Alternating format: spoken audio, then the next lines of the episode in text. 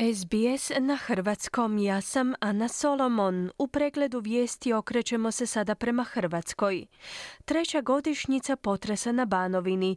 Oporba tvrdi da se nije učinilo dovoljno, a vladajući odgovaraju na brajanjem uspjeha u obnovi. Hrvatska je europska rekorderka po uhićenjima krijumčara ljudima, pohvalio se ministar unutarnjih poslova Davor Božinović.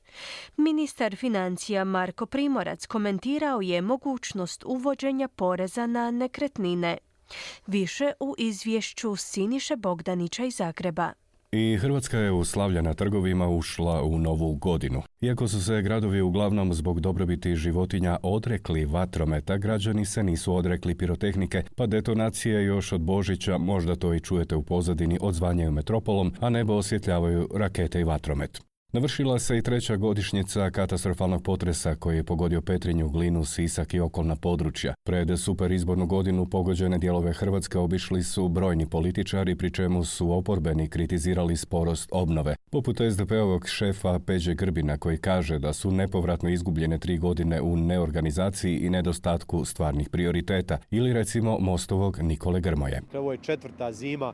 Luca je rekla kako je jedan dobar dio ljudi ovdje na Banovini i dalje u kontejnerima, dakle riješena su kontejnerska naselja, ali ljudi i dalje u svoje domove na cesti žive u kontejnerima, jako malo kuća je u potpunosti obnovljeno, jako mali broj ljudi ima uh, riješeno uh, pitanje dakle njihovih uh, objekata koji su nastradali u potresu, uglavnom se radi o zamjenskom zamjenskom smještaju. Oštre su kritike stigle s adrese gradonačelnice Siska SDP-ove Kristine Ikić-Baniček. Kaže, država je u Sisku obnovila samo svoje dvije nekretnine, zgrade općinskog suda i katastra, te dvije zgrade s 14 stanova, dok zgradu Hrvatskog narodnog preporoda, koja je najviše stradala na cijelom potresom pogođenom području, a gdje je 146 sisačkih obitelji ostalo bez doma, nije u tri godine uspjela ni ukloniti.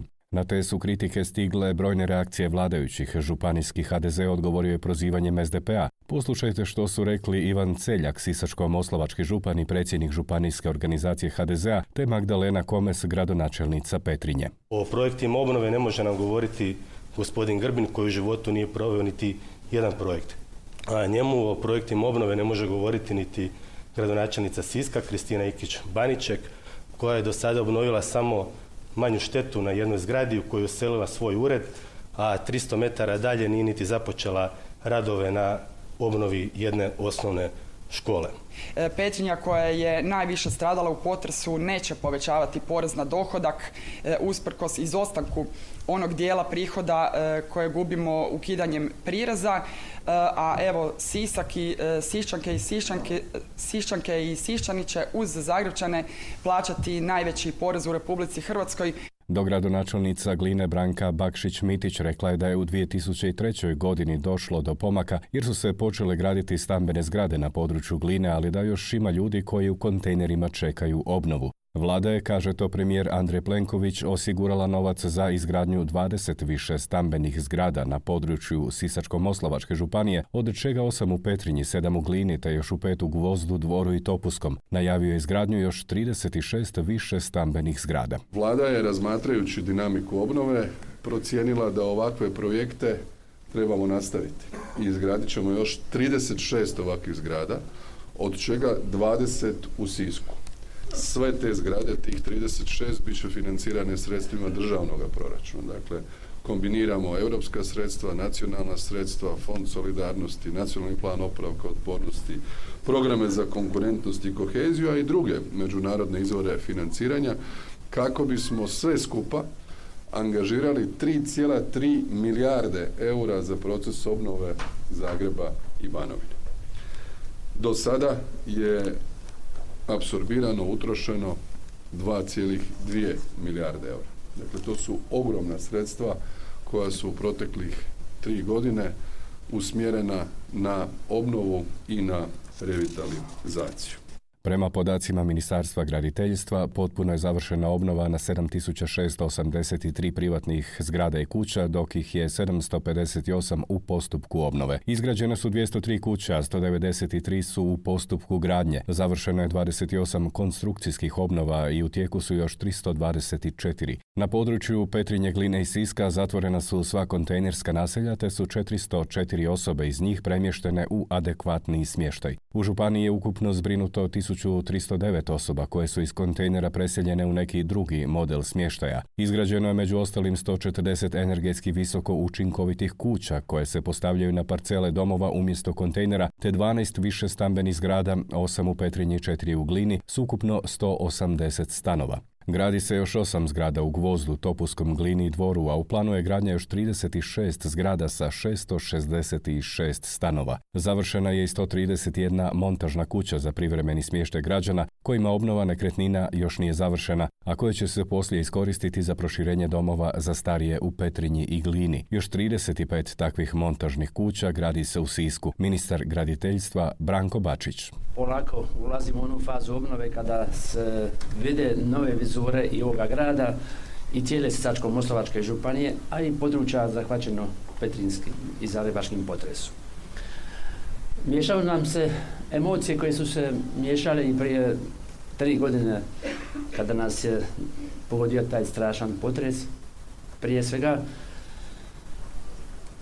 osjećaj zajedništva kojega smo i tada prije tri godine zajedno dijelili kada su hrvatska srca kucala zajedno za, za Banovinu.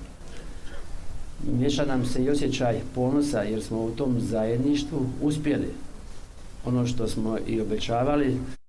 U godini ulaska u šengenski prostor Hrvatska policija srušila jedan rekord, kazao je u razgovoru za Hinu potpredsjednik vlade i ministar unutarnjih poslova Davor Božinović. Policijski sustav je spremno dočeka ulazak u šengenski prostor, to potvrđuje i učinkovitost Hrvatske policije koja bilježi rekordne rezultate u procesuiranju krijumčara ljudi. Samo u 2023. godini policijski službenici su uhitili više od 1850 krijumčara, što je povećanje za više od 90% u odnosu na 2022. godinu, kaže Božinović. Hrvatski građani, ali i strani turisti dodaje blagodati hrvatskog članstva u zajedničkom europskom prostoru bez granica, najbolje su mogli osjetiti tijekom uskršnjih blagdana i turističke sezone u ljetnim mjesecima. Ranih su godina, komentira ministar, u to vrijeme gužve i nepregledne kolone bile uobičajeni kadrovi iz graničnih prijelaza, a od prošle godine otišli su u povijest. Na pitanje je li ponovno očekivao gužve na granici sa Slovenijom, koje je zbog globalne sigurnosne situacije uvela privremene granične kontrole, Božinović je odgovorio da se ništa nije značajno promijenilo u odnosu na ranije mjesece.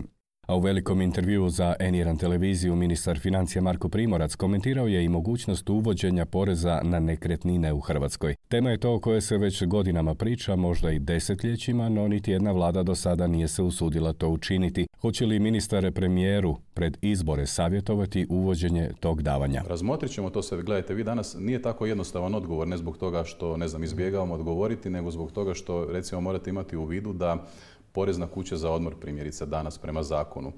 Iako se porezna kuća za odmor smatra e, nametom koji se obračunava na nekakve vikendice blizu mora i tako mhm. dalje, vi kada pročitate zapravo zakon, možete vidjeti da se porezna kuća za odmor obračunava na građevinu ili dio građevine koja se koristi povremeno ili sezonski. To de facto znači da je to porez koji se obračunava ili treba obračunavati na sve one građevine, bilo to apartmani, stanovi ili nekakvi drugi objekti koji se ne koriste trajno, dakle u kojima se ne, živi, ili u koji nisu u dugoročnom najmu. uh To zapravo znači da mi de facto sada već imamo jedan porez koji bi trebao obuhvatiti veći dio tih nekretnina, osim onih nekretnina u kojima se ne živi i koriste i koje se trajno ne iznajmljuju. Pa primjenjuje li se to na Tako da, Pa jedan dio jedinica lokalne samouprave primjenjuje, drugi dio ne primjenjuje. I tu ćemo stati s ovim teškim temama i javljanjem iz Zagreba koji trenutno slavi ulazak u novu godinu. Uz dobre želje iz Zagreba za SBS Siniša Bogdanić.